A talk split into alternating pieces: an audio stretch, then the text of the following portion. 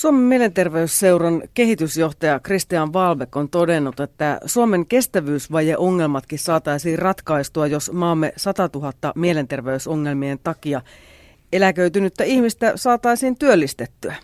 Ja tänään Lanttulataamossa puhutaan siitä, miten mielen sairauden jälkeen pääsee palaamaan töihin. Mukana keskustelussa ovat Henrietta Jyllenbögel, hänellä on omakohtaisia kokemuksia asiasta, sekä Jyrki Rintajouppi Suomen mielenterveyden keskusliitosta. Vedät siellä valmennusryhmiä mielenterveyskuntoutujille. Lämpimästi tervetuloa teille molemmille. Kiitos. Kiitos. Henrietta, kerrotko vähän omasta taustastasi tähän alkuun, eli koska ja miten sairastuit? no mä sairastuin 11 vuotta sitten hyvin hankalan avioeron jälkeisen huoltajuusoikeudenkäyntien seurauksena, että ne oli niin rankkoja, että sairastuin ja sitten joku aika sairastumisen jälkeen diagnosoitiin kakkostyypin kaksisuuntainen mielialahäiriö. Ja sitä ennen mä olin hyvissä duuneissa, mä olin viestintäpäällikkönä, mä olin toiminnanjohtajana, mutta tota, se sairaus vei multa työt ja lopulta päädyin työkyvyttömyyseläkkeelle muutama vuosi sitten. Mutta sä oot nyt taas päässyt kuitenkin vähän jo työelämän syrjään kiinni. Joo, mä olen ollut tammikuusta lähtien työkokeilussa Mielenterveyden keskusliiton viestinnässä ja on todella nauttinut, että on ollut sopivasti haastetta ja sopivasti onnistumisen kokemuksia, että vaikka ne tehtävät ei ole niin kuin samaa tasoa kuin mun aikaisemmat tehtävät, niin ne sopii mulle juuri nyt näin. Sä oot todennut, että työ voimauttaa enemmän kuin kaksi viikkoa Malediiveillä pitää ihan paikkansa. Mä oon nyt sen jälkeen, kun mä oon aloittanut ton työkokeilun, niin mun toipuminen on, se on ihan tapissa, että en koe enää, niin kuin, että musta olisi mitään erilaista kuin ennen sairastumista, että tämä on tehnyt tosi hyvää. Jyrki, mitä tämä Henrietan tarina kuulostaa? Mun mielestä kuulostaa aika onnistuneelta. Joo, kyllä. Ja se on just harmillista, että Suomessa usein se kuntoutuminen tarvii mennä sen työkyvyttömyyseläkkeen kautta, että, että sitten vasta sen jälkeen ihminen pystyy rauhoittumaan ja keskittyy se omaan kuntoutumiseen. Tai aika monet saa vaikka kuntoutustukipäätöksen puoleksi vuodeksi ja sitten vaan miettii, että no mistä mä puolen vuoden päästä saan rahaa. Ja siinä on vaikea kuntoutua samanaikaisesti. Sitten vasta kun tulee se eläkepäätös, niin on aikaa tavallaan rauhoittua ja lähteäkin sitten kuntoutumaan. Mutta se tietysti on yhteiskunnalle aika semmoista, tämä järjestelmä oikein vastaa asiakkaiden tai näiden ihmisten tarpeisiin, niin sitten tulee turhaa venkoilua ja että jos töihin palataan työkyvyttömyyseläkkeen kautta, niin ei se kuulosta kauhean loogiselta ja järkevältä ja ei se sitten taloudellisesti sitä oikein olekaan. Mm. Niin ja sitten tosiaan siis alle kolmekymppisiä ihmisiäkin laitetaan työkyvyttömyyseläkkeelle aika valtavia määriä. Siis ihan päivittäin useampi saa työkyvyttömyyseläkepäätöksen. Joo, se on tosi surullista, että, että Su- Suomessa ei tarjota semmoista tukea, millä voisi löytää sille omalle osaamiselle, omille voimavaroille niin kuin sitä työtä tai sen kaltaista tekemistä. Että, että se on just yksi ongelma, että tämä hoito, terveyspuoli on niin niin vahvana ja että jos tässä sote-uudistuksessa tämä sosiaalipuoli nousisi ja tämmöinen sosiaalinen kuntoutus esimerkiksi, niin voisi olla vähän toisen näköistä sitten se lopputulema. Pureudutaan näihin asioihin vielä tuonnempana tässä lähetyksessä, mutta eh, Henri, että oletko käynyt tämmöisen Jyrkin vetämän kurssin? Kyllä on käynyt Jyrkin vetämän kurssin, mutta mä oon käynyt kolme Mielenterveyden keskusliiton kurssia. Et ensin sopeutumisvalmennuskurssin, sitten Jyrkin vetävän muutoksen avaimet-kurssin ja sitten vielä tällaisen mahdollisuuksia kohti kurssin, jo, josta itse asiassa poiki tämä harjoittelupaikka Mielenterveyden keskusliitossa. Jokainen kurssi on nostanut mua aina asteen verran eteenpäin. Mitä kaikkia taitoja ja asioita olet näiltä kursseilta saanut? No lähinnä sellaista pysähtymistä siihen tilanteeseen, että niin kuin, niin kuin niiden omien tavoitteiden punnitsemista ja keinojen miettimistä, miten päästä niihin tavoitteisiin, että ihan niin kuin konkretian tasolla, että ne ei huitele siellä jossain korkeuksissa, vaan niin kuin nappaa niistä itse kiinni. Että se on ehkä ollut se tärkein anti. Jyrki, mitä siellä sinun kurssillasi tehdään? Olet sanonut, että on kuusi asiaa, mihin pitää kiinnittää huomiota ja käydään ne kaikki sitten läpi, mutta sen, sen jo sanoit, että 30 tunnissa, jonka verran se kurssisi kestää, niin siinä saadaan jo yllättävän paljon aikaiseksi. Joo, että kaikista tärkeintä on, että lähdetään sen ihmisen omista tavoitteista liikenteeseen ja just, että saa omien voimavarojen ää, mukaan lähtee ja että saa niitä onnistumisen kokemuksia ja oppii tuottaa niitä itselleen. Niin, ää, tämmöisellä aika lyhyelläkin, että 30 tuntia ei ole kauhean paljon, niin siinä jo niin kuin ihmisten se koettu työkyky, että yhdessä ryhmässäkin moni kokee, että se kolme tuntia viikossa jo tuntui haasteelliselta ja että sen jaksaa olla ja keskittyä. Mutta sitten loppupuolella he koki jo, että voisi mennä opiskelemaan ja että 40 tuntia olisi se jo koettu työkyky. Että valtava, että kun mietitään sitä tuottavuutta esimerkiksi yhteiskunnassa, niin jos tämmöisiä tuottavuusloikkia saataisiin y- yleisesti aikaan, niin sehän olisi valtava jo säästö Suomelle, mutta, mutta ää, ja muistan sieltä kaksi osallistujaa, jotka ää, sai heti opiskelupaikan ja toinen sai vielä kesätyöpaikan, niin se oli tosi hieno, hieno kokemus. Ja että se tavallaan kun ihminen pystyy lähteä niistä omista lähtökohdistaan, niin se on aika poikkeuksellista, että nämä meidän palvelut on vielä aika organisaatiolähtöisesti tehtyjä ja voi tulla semmoisia ihmeellisyyksiä, että sanotaan, että sä oot liian hyvässä kunnossa tähän palveluun. Että odotetaanko, että sulla menee vähän huonommin, niin sitten... Niin ei, ei saisi nauraa, mutta vähän nyt kuitenkin naurattaa tähän hieman surkuhupasaa kenties. Kuinka paljon, Henrietta, itse koit häpeän tunteita omasta sairaudesta ja sitten vielä siihen päälle tulee se työttömyys, niin... Joo, siis ne häpeän tunteet oli varsinkin siinä sairastumisen alkuvaiheessa, ne oli aivan valtavia ja mä oikeastaan sairastuinkin niin pahasti, että mä oon 23 kertaa ollut osastohoidossa, mikä tuntuu nyt ihan kummalliselta, mutta, mutta mä häpesin niin paljon sairautta, että mä työssä ollessani olin aina viisi päivää osastolla, koska sen pystyi kirjoittamaan sairaslomaa ilman diagnoosia. Mä salasin sen sairauden niin tehokkaasti kuin pystyin ja siinä sitten ajoin itteni piippuun, että jos mä olisin siinä vaiheessa uskaltanut häpeästä huolimatta hoidattaa itseäni, niin en olisi välttämättä niin syvällä käynytkään, missä nyt jouduin käymään. Mutta tota, tällä hetkellä se mun työnsaannin este ei ole häpeä. Mä oon ihan valmis puhumaan siitä, mikä mua on vaivannut ja mitä diagnooseja edelleen on ja näin poispäin, mutta mä pelkään, että työnantajat ei ole valmiita kuulemaan sitä, niin sen takia mä en sitä erikseen tarjoile, jollei sitä erikseen kysellä. Mutta tässä vaiheessa mä oon työstänyt asioita niin paljon, että niin kuin häpeän tunne on jo laantunut. Se on hienoa. Jyrki Rintajouppi, kuinka yleistä kurssilaisilla tämmöiset häpeän tunteet ovat? Niin se on valitettavan yleistä, että vaikka suomalaisista 20 prosenttia niin ää, jossain elämänsä vaiheessa ää, sairastuu mielenterveyden häiriöihin, niin silti siitä koetaan, koetaan sitä häpeää. Ja se, siellä valmennuksessakin on tärkeä yksi harjoitus, missä saa kirjoittaa paperille, että millä sanoilla kertoisi siitä omasta sairaudestaan läheiselle tai työnantajalle. Ja että se on tosi tärkeä just siinä häpeän, häpeän ei tykkää siitä, että jos siitä puhutaan ääneen tai sitä ruvetaan niin kuin käsittelemään, että jos sitä salaillaan ja piilotellaan, niin siitä se häpeä tykkää. Että se on tosi tärkeää, että tämmöinen vertaisuus just, että saa niille omille kokemukselleen niin kuin sanoja ja, ja huomaa, että muutkin on tuntenut samanlaisia tuntemuksia, niin se on, se on tosi tärkeää. Mutta pelkästään sitten se, että on sairas, jos sitä joutuu häpeämään, mutta sitten vielä just se työttömyys, koska se pelkästään se saattaa olla monelle tosi haitallinen asia myös tietenkin taloudellisesti, mutta sitten henkisesti. Tunnistatko Kyllä, tämän? Joo, se on tosi raskasta tällä hetkelläkin, että mä oon hakeutumassa työelämään, hakemassa työpaikkoja, mutta 52-vuotias mielenterveyskuntoutuja nainen niin ei ole kovin kuumaa tavaraa työmarkkinoilla, vaikka sitä osaamista on ja, ja ne työkokemukset, mitä on ja koulutus, niin ei se ole kadonnut yhtään minnekään.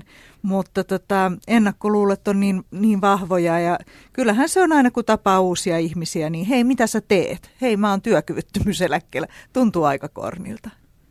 Niin ja monet mielen sairaudet, niin kun ne ei näy naamasta. Henrietasta ei voi mitenkään sanoa, että hänellä jotain ongelmaa olisi.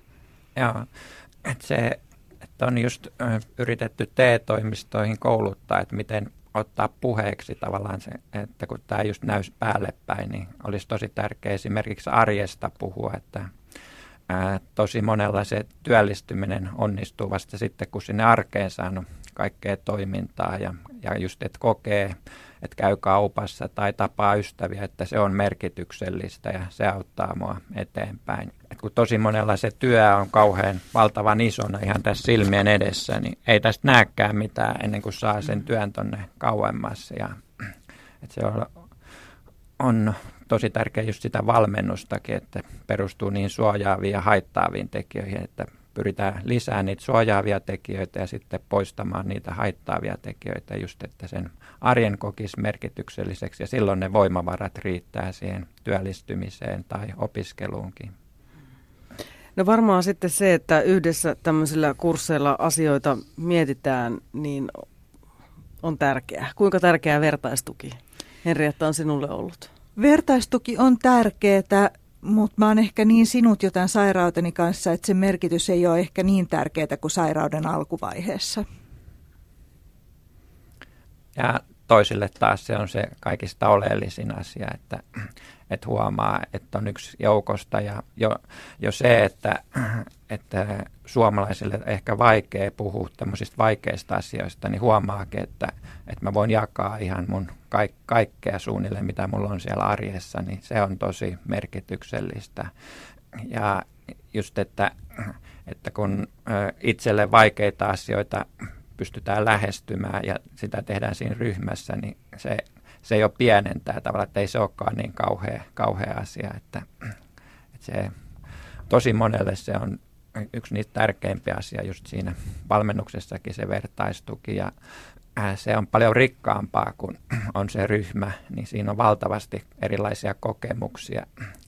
Että Suomessa on valitettavan paljon vielä semmoista yksilö, yksilökohtaamista, mutta se on aikamoisen köyhää verrattuna sitten, että kun ryhmässä tulee muilta sitten paljon, että mä oon ollut tuolla ja siellä oli tuommoista ja tuossa tilanteessa mä tein tällä tavalla, niin se on aina tosi hienoa kuulla ja kokea sitä ää, vertaistuen vaikuttavuutta.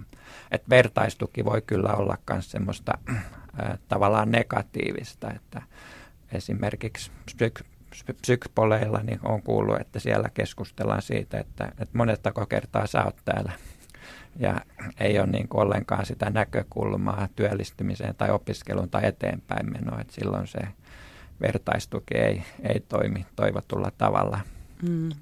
Mutta joka tapauksessa tässä tulee hyvin ilmi se, että ihmiset on yksilöitä. Tässäkin asiassa ei voi ehkä tehdä kaikille ihan samanlaista sabluunaa, mutta se olisi varmaan kuitenkin tärkeää, että sitä toivoa ja asennetta työllistymiseen on.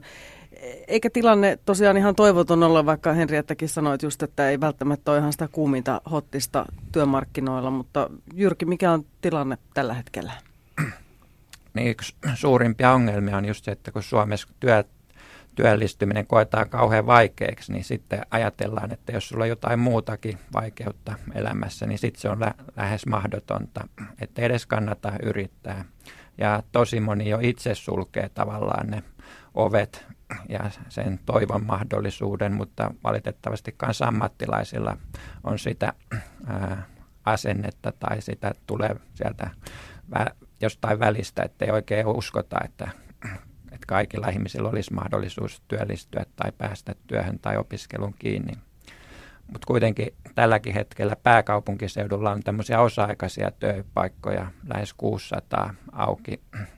Ja huonoina aikoina ollut vähän päälle 200, että aika paljon niitä tilaisuuksia on tälläkin hetkellä. Ja just osa-aikaiset työt on ehkä niitä, mistä useimmat sitten aloittaa tavallaan sen polkunsa eteenpäin. Niin. Ja se on varmaan ihan viisastakin voimavarojen mukaan. Millä Henrietta Jyllenbögel sinä ylläpidät toivoa paremmasta tulevasta? No mä en luovuta, että samalla lailla mä oon tämän vaikean sairauden läpi taistellut, että mä oon koko ajan menossa eteenpäin kynsin hampain. Ja mä tiedän, että mä kykenen töihin, mä onnistun töissä, mä nautin töistä, niin minkä takia se ei olisi asia, jota mä tavoittelisin, että, että mä aion tavoitella töitä, niin kunnes 65 tulee täyteen. Että se on eri asia, että kuinka ennakkoluulottomia työnantajia löytyy, mutta periksi ei anneta. Hienoa. Kuunnellaan tässä välissä mielenterveyskuntoutuja Sirjan mietteitä. Mikko Jylhä tapasi hänet mielenterveyskuntoutujien yhdistyksessä Majakassa. Mun nimi on Sirja, mä olen 40. Ja totani, mun tausta, miten mä nuorena, mm, mun mielenterveys hieman niin kuin oireili. Eli mulla oli syömishäiriö, mulla oli vähän niin kuin paniikkihäiriö ja tota mun äiti lähetti mut psykiatrin hoitoon ja, ja psykiatri halusi, että käyn juuttelemassa psykiatrilla. Ja kävin juuttelemassa psykologilla ja se vähän niin kuin auttoi. Ja sitten myöhemmin mulle kävi niin, että mä lääkäriltä pyysin lääkitystä. Se oli sellainen tilanne, että se psykiatri oli sitä mieltä, että varmaan riittää, kun käyt vaan juttelemassa psykiatrilla. Mutta mä pyysin lääkitystä, mä ajattelin, että mä haluan kaiken mahdollisen avun. Ja siitä päivästä lähtien olen syönyt lääkkeitäkin. Sitten mä tulin kihlattoni kanssa raskaaksi 25-vuotiaana. Synnytin pienen pojan. Poikani on tällä hetkellä 13 ja yläasteen ekalla. Ja mun lapseni on ollut sellainen hyvin eheyttävä asia, että mun mielenterveys on vähitellen kohentunut, kun on oma lapsi, perhe ja sitten on vielä tämä hyvä työpaikka, tämä majakka. Sinua on paljon auttanut lapsen saaminen ja, ja oma perhe. Nämä on, nämä on kuljettanut ja kantanut eteenpäin. Niin mitä muuta sellaisia asioita voisit mainita, että, että miten pidät huolta omasta jaksamisesta? No mun mielenterveyttä on paljon kohentanut, kun olen kuusi vuotta ollut majakassa täällä niin kuin tekemässä työtä. Ekaksi sain mahdollisuuden tehdä niin kuin keittiöapulaisen työtä ja päivystäjän työtä. Ja sitten vähitellen mut valittiin edustushenkilöksi. Mä oon nykyäänkin edustushenkilö. Teen kaikki edustustehtäviä. Ja sitten vähitellen mä rupesin enemmän tekemään vertaistukityötä ja sitten mä oon nykyään vielä kerhokoordinaattori, eli kerho vastaava. Ja sitten mä olen johtokunnassa varajäsenenä. Ja tämä työ täällä on oikein pitänyt mun mieltä ja mielenterveyttä kunnossa, kun on työtä joka päivä. Ja mä koen, että tämä työ on vähän tämmöinen älyllinen haaste. Entä tämmöiset asiat kuin, kuin nukkuminen, liikkuminen, ehkä luonto, itseilmaisutaide, onko nämä myös semmoisia, mitä sitten tulee tehtyä? No mä nautin, kun täällä Helsingissä on tämmöinen mahdollisuus, että täällä on kesällä aina tämmöinen puistojumppa. Olen yrittänyt kolme kertaa viikossa käydä kesäjumppatunnilla. Ja se kesäjumppatunti on tosi auttanut mun kuntoa paremmaksi. Kesäjumppa on alentanut mun verenpainetta. Mulla on nykyään verenpaineongelma.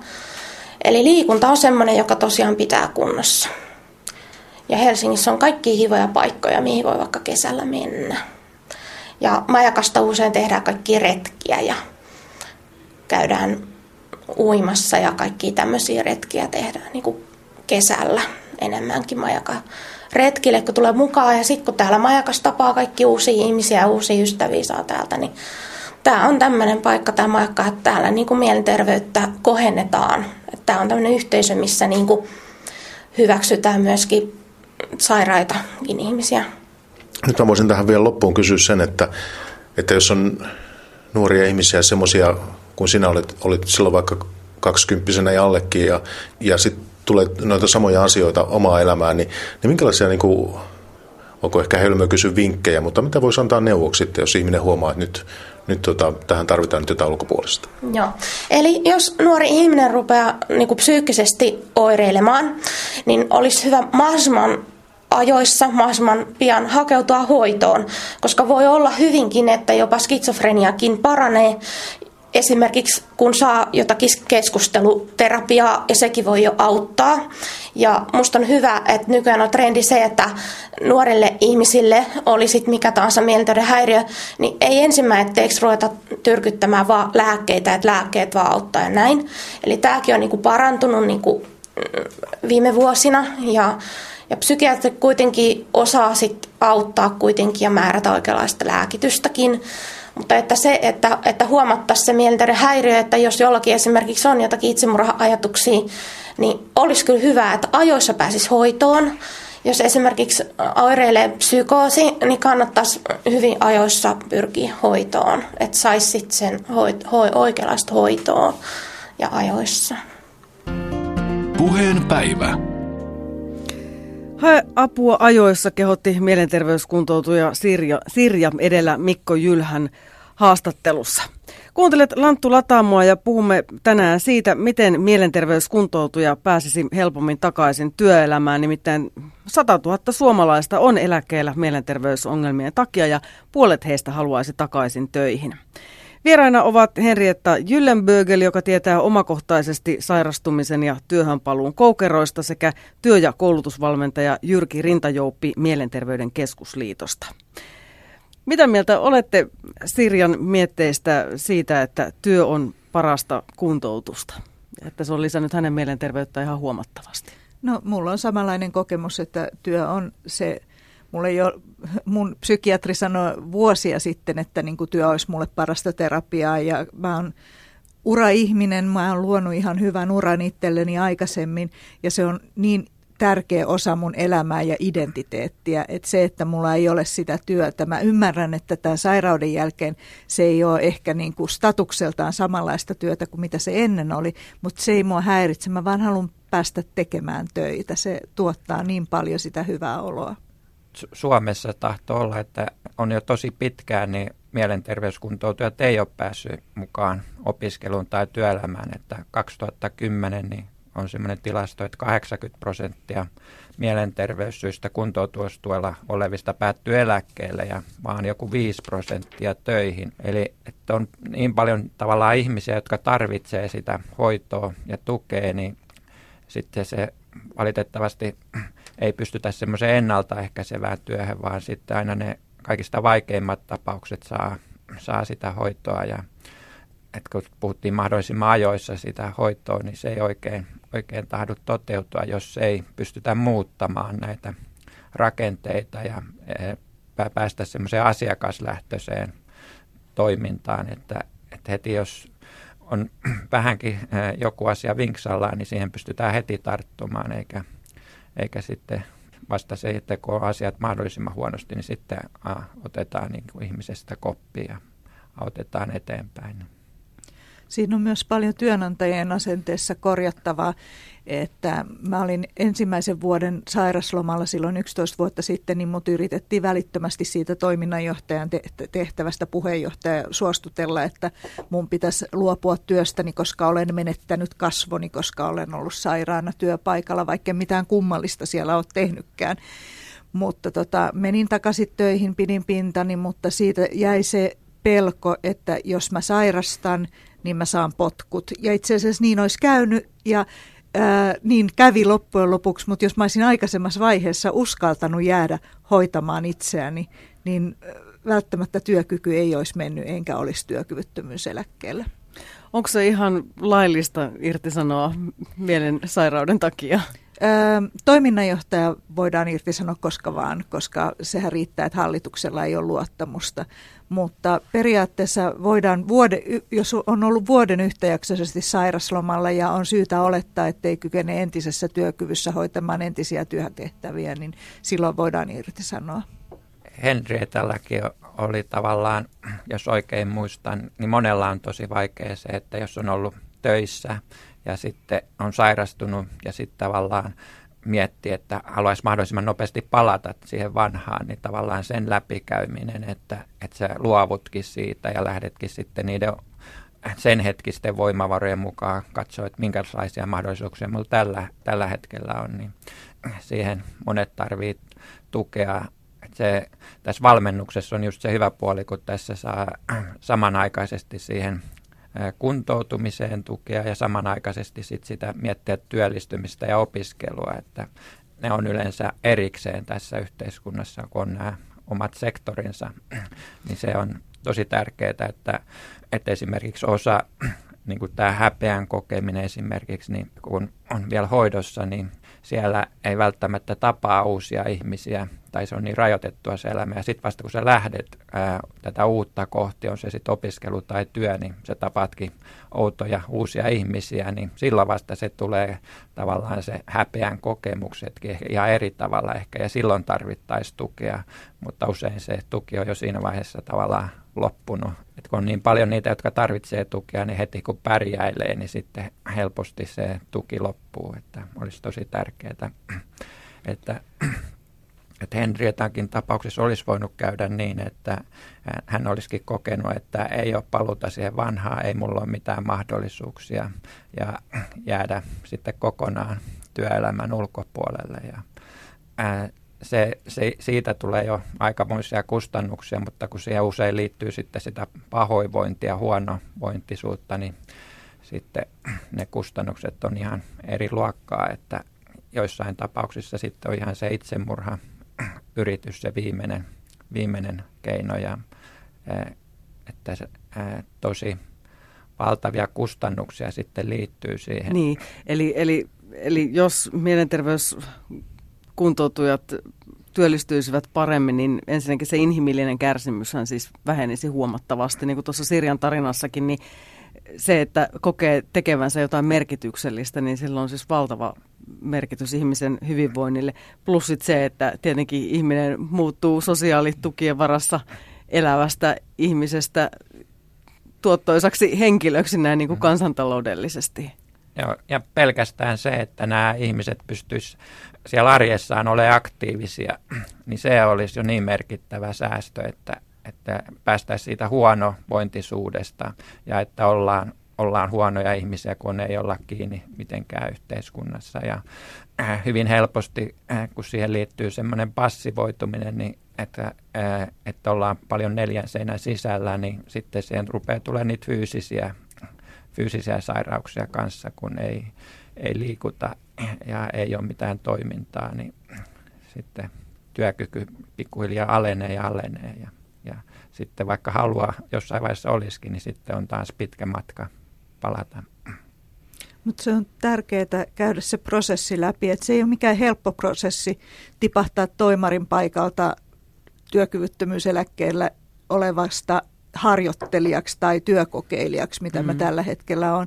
Mutta se prosessi oikeastaan täytyy käydä läpi, että voi onnistua niissä seuraavanlaisissa tehtävissä. Tämä on kokonaan uusi tilanne täytyy lähteä siitä, että sairaus on muhun jotkut jäljet jättänyt ja siinä vaan täytyy käyttää hyväksyntää, että nyt mä olen tällainen ja nyt mä kelpaan tämmöisiä tämmöisiin työtehtäviin. Mikä sulla on ollut haastavinta tässä työhön paluussa? Onko Saada se ollut työpaikka. Okei. Okay.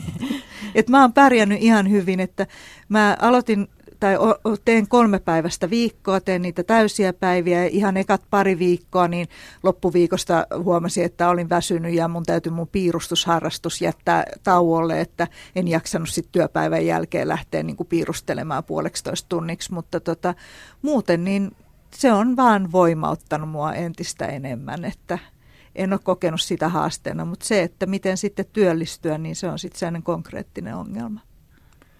Ja jos miettii, että minkälaista tukea Henriettäkin on tarvinnut, niin se ei kuitenkaan ole kauhean määrällisesti kauhean, niin kuin, että vuosia pitäisi työskennellä tai, muuta, tai, tai tavallaan se, että ihminen itse voi joutua työskentelemään vuosia, mutta se mitä tukea tarvii, niin se on kuitenkin aika pientä ja että, että kun näitä ihmisiä, jotka pienellä tuella niin kuin pääsis, että arjessa pystyisi olemaan aktiivisia, huolehtii itsestään ja sitten jopa opiskelemaan ja työllistyy, niin että siinä olisi kyllä, että jos oltaisiin järkeviä, niin siihen investointaisiin näihin ihmisiin ja siihen tukeen. Ja.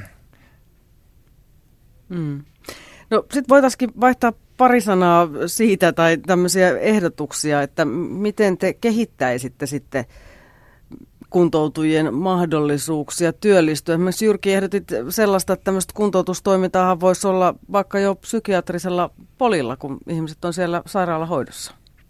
Joo, äh, toivottaisiin, että, tämä, niin kuin, että tällä hetkellä me tehdään tätä ja meillä on ollut Oulussa ja Kuopiossa ja tuolla Turussa ja he on ympäri Suomea ja aika paljon tavoitettu kolmannen sektorin toimijoita, mutta että päästäisiin rakenteisiin, että tämmöinen olisi hyvä olla esimerkiksi TE-toimistossa, tämmöinen palvelu, samoin psykpoleilla ja kunnissa kanssa monessa paikassa. Ihmiset hyötyisivät, että, että kun pitkäaikaistyöttömillä monella on tosi vaikeaa ja siellä, sielläkin se mielenterveys aika monella rupeaa järkkymään, just kun kokee, että se on erittäin stressaava tilante Suomessa olla työvoiman ulkopuolella ja useita tutkimuksia, että se ihan sairastuttaa, niin että sielläkin pitkäaikaistyöttömille olisi hyvä ja miksei päihdepuolellakin, että ihmiset on lähdössä sitä opiskelua ja työtä kohti, niin tämmöinen valmennuskonsepti olisi sielläkin hyvä, että olisi tosi paljon paikkoja, missä tätä voitaisiin käyttää. Ja että se on vaan, ää, me on yritetty TE-toimistoja ja psykpolia esimerkiksi lähestyä, niin ää, vaikka ilmaisiksi on tarjottu, niin siellä on tosi vaikea ää, ää, löytää se resurssi, että ne ihmiset vois osallistua ää, kolme tuntia viikossa, eli, eli tämä työntekijä pystyisi osallistumaan tähän. Niin mutta me jatketaan sitä haastamista. Että Pikkupainostusta. ja toivot, toivottavasti löytyisi niitä äh, rohkeita päättäjiä, äh, johtajia, jotka äh, uskaltaisi tehdä eri tavalla asioita kuin tähän saakka. Että meillä on se keroputaa-malli ja Exote-malli, että tosi hyviä tuloksia saatu, kun on lähdetty ihan vähän toisella tavalla tekemään ja just niiden asiakkaiden tarpeista, niin että se että kun TE-toimistossa ja tuntuu, että siellä on, on tosi tehokkaaksi vedetty se toiminta, että e, kerran olin siellä psykpolilla esimerkiksi tunnelmakeidasta tekemässä ja sitten sen hoita, hoitaja tuli näyttää ne tilat ja sitten mä sanoin, että olisi kiva jutella vähän tämän jälkeen. Hän sanoi, että no heillä on se soittoaika, että sitten voisi soitella jälkeenpäin, että ei löydy niin kuin tämmöiseen kohtaamiseen Muutaman ja. minuutin juttelu enää aikaa. Aika, mm, tämmöistä on... tämä on tämä työelämä välillä nykyään, joo.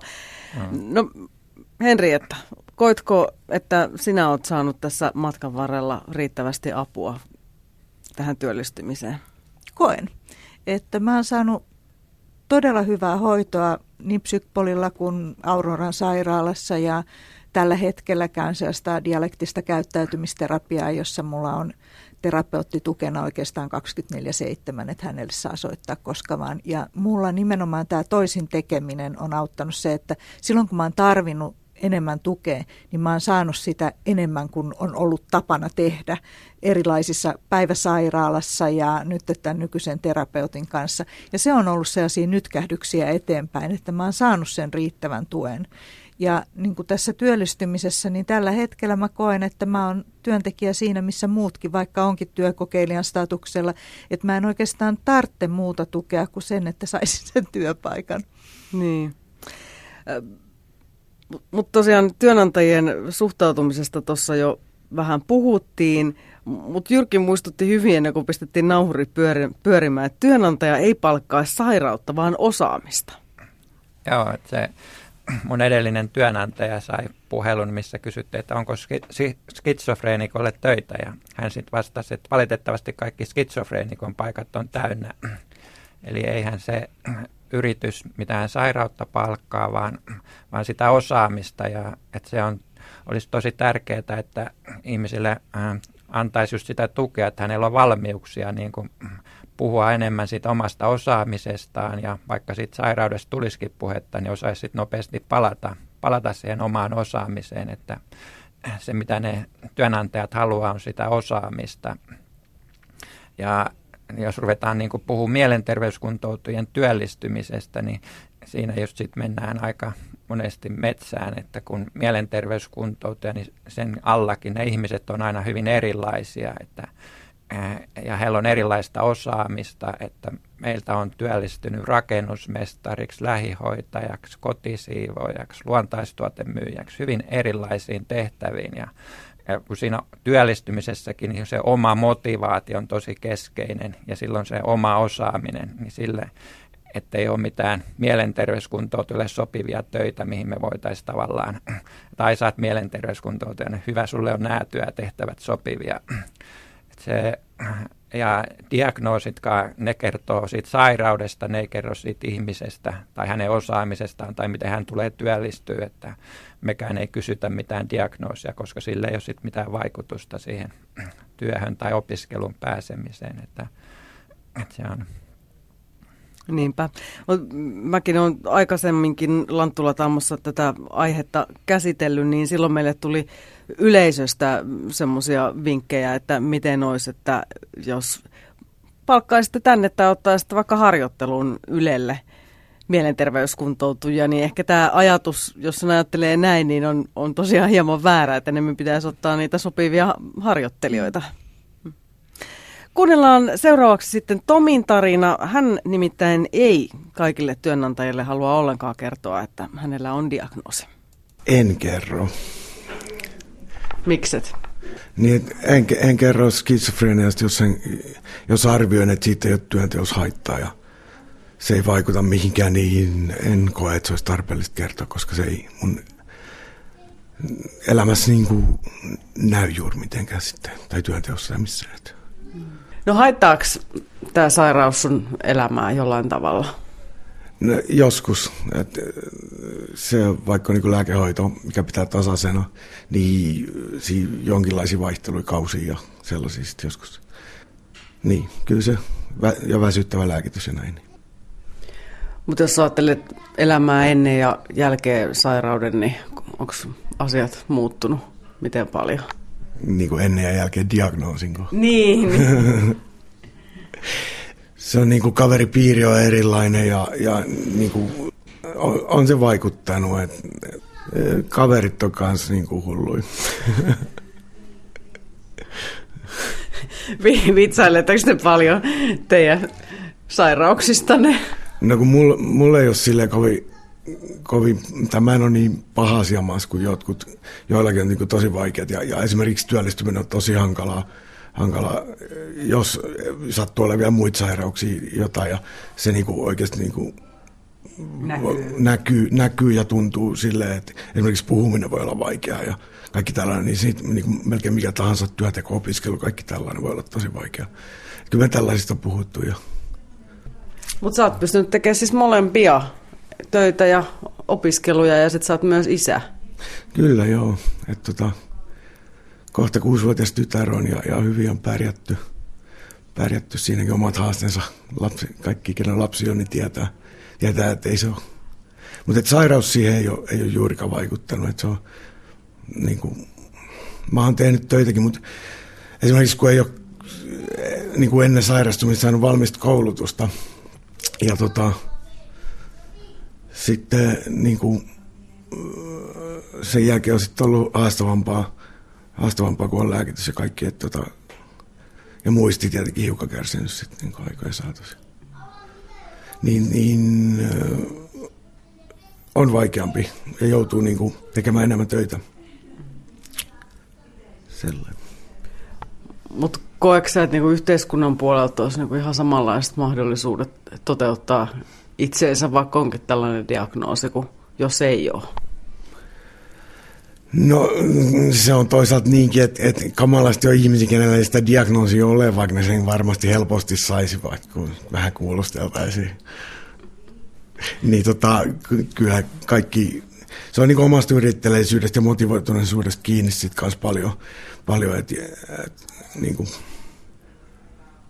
diagnoosista oikeastaan sikäli hyötyy, että niin kuin, esimerkiksi opiskelussa olisi, että niin kuin saman rahalla sitten voi tehdä mitä vaan opiskella. Tai sitten jos töihin rupeaa, niin sitten eläket voi pistää lepäämään ja työkokeiluja voi tehdä. Ja kaikenlaista tukea kyllä on saataville. Että se on niin niin, diagnoosi sinänsä auttaa niin. tosi paljon siihen, että saa sitä tukea. Niin, ja tavallaan se antaa sen varmuuden ja vapauden, että on, on olemassa se tukimahdollisuus, vaikka niitä ei koskaan käyttäisi, käyttäisi niin, niin kuin se, että on tavallaan se turvaverkko sitten olemassa. Uskon, että jos, jos tota, niin kuin esimerkiksi työpaikka, jos menisi johonkin työhön ja, ja ei heti niin kuin paljastaisi, että on tämmöinen diagnoosi ja sairaus, niin tota, sitten niin kuin jossain konfliktitilanteessa niin joku ottaisi nokki jostain, niin sitten voisi, se niin kuin alkaisi, kyllä sitten voisi tulla kiusaamista ja, ja sitä voitaisiin käyttää niin kuin niin kuin monen asiat voisi tulla mahdottomaksi esimerkiksi samassa työpaikassa enää olla. Et kyllä mä uskoisin, että tämmöistä on paljon ja monilla monil vastaavassa tilanteessa on to, tosi iso kynnys lähteä varmasti töihin, kun pelkää sit sitä kiusaamista ja, ja sellaista niin kuin ennakko, ennakkoluulut varmaan ehkä, ehkä pahin. Ja semmoinen, että yleistellään, että se on just noin tai näin tai sillä kun on kumminkin aika yksilöllisiä asioita. No mitkä sun mielestä on nyt semmoisia pahimpia ennakkoluuloja? Itsekin vitsailit tuossa, että hulluista. Niin no mun, joo, mä, niin hullut, sä, tai kaikki, kenen on diagnoosin, saa sanoa hullu, hulluksi. Että, että, muut ei. Muut ei saa sanoa. Et siinä on, välillä oli silleenkin, että sit niinku, oli kauhean ymmärtäväistä kaikki mielensairauksia kohtaan. Mutta se, se ei vissi nyt enää ole ihan niin pinnalla silleen, silleen tai trendinä ymmärtää mielensairauksia. Että tota. Yle Puhe. Noin siis kertoi Tomi. Hän ei siis kauheasti halua kertoa muun muassa kiusaamisen takia siitä, että hänellä on skitsofrenia-diagnoosi. Lanttu Latamo on menossa. Vieraana ovat Henrietta Jyllenbögel ja Jyrki Rintajouppi ja puhumme siitä, miten mielenterveyskuntoutuja pääsisi entistä paremmin työelämän syrjään kiinni. Herättikö edellinen teissä jotain mietteitä? Et se, ettei kerro, niin se on tärkeää se oman elämän asiantuntijuus, että ei semmoista yleisohjetta ehkä voi oikein sanoakaan muuta kuin, että löytää, että, joillekin äh, tulee hyvin toimeen sen kanssa, ettei kerro siitä äh, ja pystyy hyvin suorittamaan työt ja ei, tuu, ei joudu jännittää esimerkiksi siellä työpaikalla, että tuleekohan tästä puhetta. Äh, toisille taas se että ei pysty olemaan jännittämättä, että jännittää kauheasti, että silloin olisi hyvä, että löytyisi ainakin yksi henkilö, jonka, jolle voisi siellä töissäkin ja että pystyisi olemaan, olemaan se oma itsensä. Joo, kyllä mulla on iso ero siinä, että niin kun vuosia sitten niin en missään nimessä halunnut kertoa ja nyt se on mulle täysin yhdentekevää, että, että sillä lailla en kerro, jos siitä on mulle haittaa, mutta kerron, jos se on neutraalia tai positiivista, että täällähän mä olen kertomassa asioista. Niin, ja olet kertonut aikaisemminkin julkisuudessa, olet, olet tosi rohkeasti uskaltanut kertoa. Mistä se rohkeus löytyy? Öö, nämä on mulle tärkeitä asioita. Mä oon saanut niin paljon hyvää hoitoa ja tukea kursseilta ja öö, mä oon saanut toipua. Ja mä haluaisin tarjota muillekin sen saman mahdollisuuden, niin mä haluan kertoa omaa tarinaani siitä, että mikä on auttanut ja miten mä oon päässyt tähän pisteeseen, jossa mä oon elämääni tyytyväinen, joskus välillä jopa onnellinenkin, niin, niin jos mun tarina auttaa jotakuta, ammattilaista tai potilasta tai ketä hyvänsä, niin sitten se on kertomisen arvoinen. Ja me ollaan valtavassa kiitollisuuden velassa just tämmöisille ihmisille kuin Henrietta, jotka avoimesti kertoo näistä omista asioistaan. Että tätä valmennusta on kehitetty, mä teen tätä kymmenettä vuotta pitkään siis kehitetty ja ää, se, siinä, että kun ne asiat on semmoisia, mitkä on vähän siellä pinnan alla, että, että tosi harva tulee just kertomaan, että no, on vaikea työllistyä, että kun mä koen tätä häpeää tai kertoa, että mulla on itsetunnon kanssa vaikeuksia tai jotain muita, niin että ne on semmoisia vähän piilossa olevia asioita, niin sen takia on ollut tosi tärkeää, että on ollut ihmisiä, jotka on uskaltanut avoimesti kertoa omista asioistaan ja omista tilanteistaan ja sen takia onkin löydetty sitten noin tarpeet, millaisia tarpeita mielenterveyskuntoutujilla on. Mm. Annoit mulle listan juuri mielenterveyskuntoutujien toiveista, eli ykkösenä on se toivo, josta puhuttiin jo, itsetunnon vahvistaminen, itsensä hyväksymisen, hyväksymiseen tarvitaan tukea, arjen hallintaan tarvitaan tukea, vuorovaikutusta ja vertaistukea omaan elämäntilanteeseen ja konkreettista tietoa mahdollisuuksista opiskella tai tehdä työtä.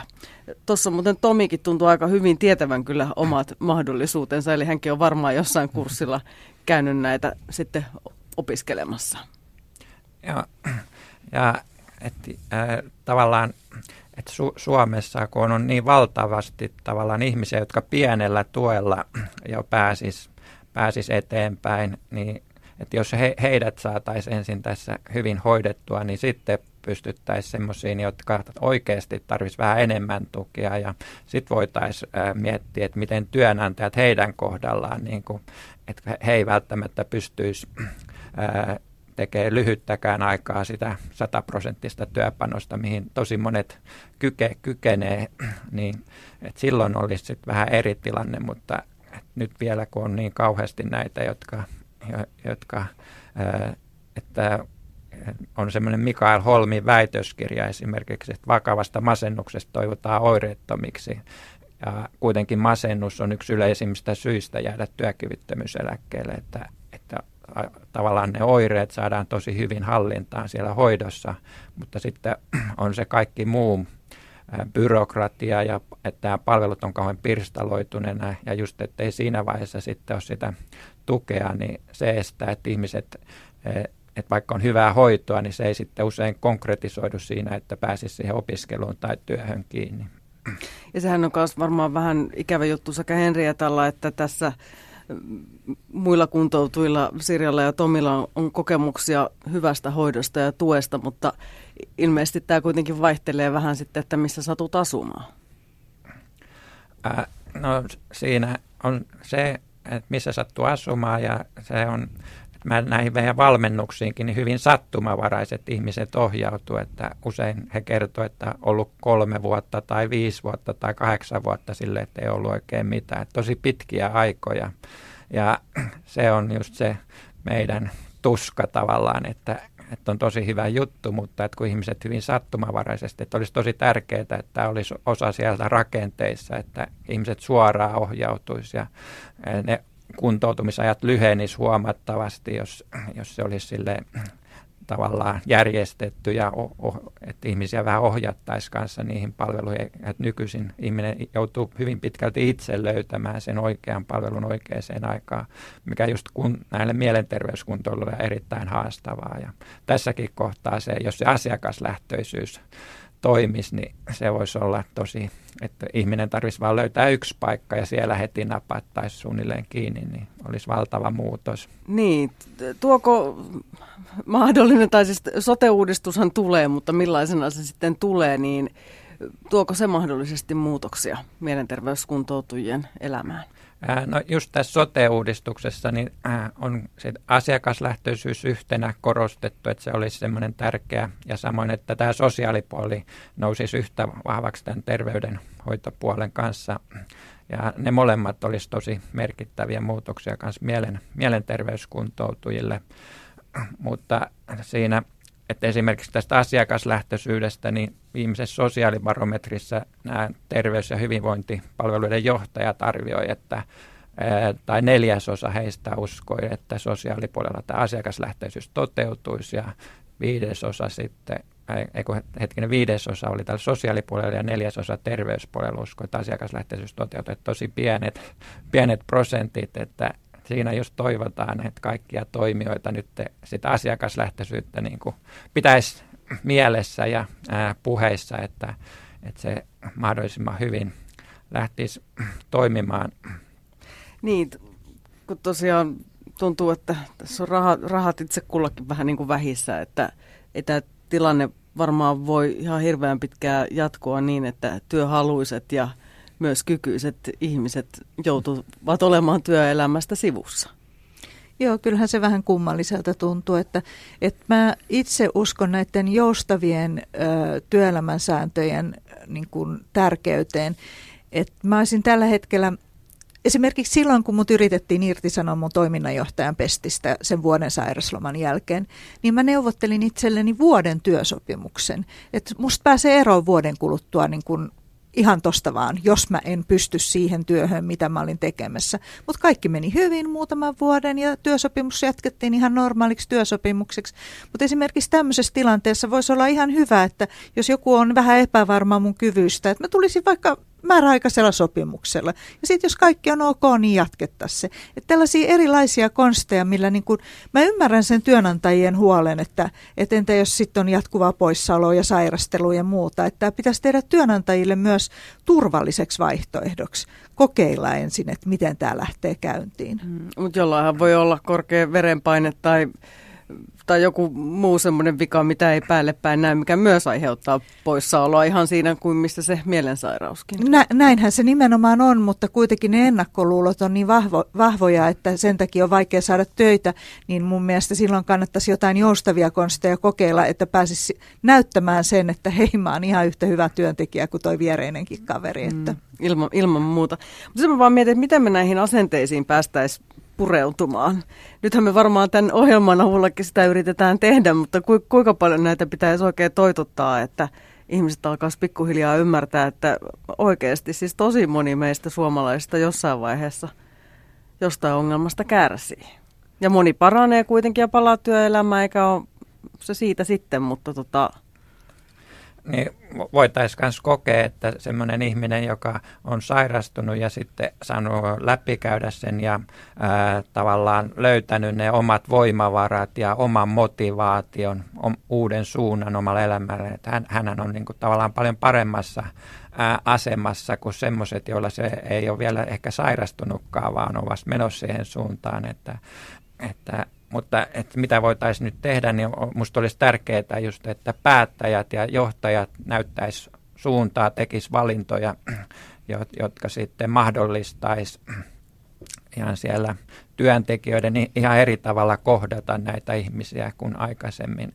Että, että niin kauan kuin ollaan siellä TE-toimistossa tai psypoleilla vaan siinä tehokkuuden, mikä tällä hetkellä on ajateltu, että on tehokasta, mutta sitten ei oikeasti sitä ole, niin että esimerkiksi TE-toimistossa yhdessä on päästy semmoiseen tulokseen, että ensimmäiset virkailijat menee seitsemän minuuttia, että hän löytää sopivan jatkon oikein palvelun tälle ihmiselle. Mutta sinne jos tulee tämmöinen moniongelmainen ihminen, niin eihän seitsemäs minuutissa mitään keretä.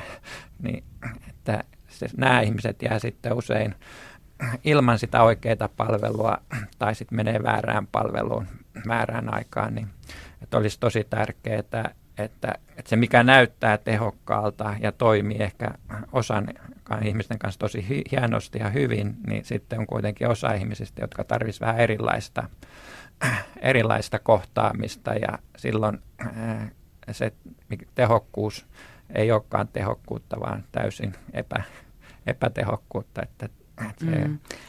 Näille nuoremmillehan on tämä VAMOS-hanke, joka on nyt laajenemassa aika paljon. Eli, eli siinä on se yksi luotettu äh, aikuinen henkilö näille nuorille, joka sitten auttaa kaikissa näissä ongelmissa. Niin pitäisikö tämän tyyppistä yrittää laajentaa sitten ihan kaiken ikäisten mielenterveyskuntoutujien käyttöön? Ää, niin, se on tosi ja hyvä. tietenkin siis niille, jotka sitä apua tarvitsevat. Kaikki eivät välttämättä tarvitsisi sellaista, Henrietta varmaan pärjäisi ihan hyvin omillaan. Kyllä. Joo, mutta olisi äh, tosi tärkeää, että nuorisotakuussa ei kauhean hyviä tuloksia ole saatu, että, että siinäkin lähdettiin vähän sillä tavalla, että kun se nuorille järjestetään se opiskelupaikka tai työkokeilu tai joku muu paikka, niin että sillä me ratkaistaan kaikki ongelmat, mutta mitä nämä nuoret tarvisivat olisi just aikaa ää, ja tietoa, että he pystyisivät lähteä miettiä sitä omaa elämänsä, että mitä he itse haluaa, että he hyvin paljon on ne asiantuntijan ohjaa, ohjattavina, että asiantuntijat kyselee pari kysymystä ja sitten he näyttää, että joo, toi palvelu sopisi nyt sulle tässä tilanteessa, mutta se ihmisen oma motivaatio ja sitoutuminen, niin se puuttuu. Ja se olisi tosi tärkeää, että siihen nuorisotakuuseenkin lähdettäisiin entistä enemmän niin kuin, antamaan aikaa ja tietoa ja mahdollisuuksia ihmisen itse löytää se, että mi, mitä mä haluan, haluan tehdä omassa elämässään, eikä yritetä mahdollisimman pienellä asiantuntijapanoksella niin kuin saada ihmisiä eteenpäin. Mm.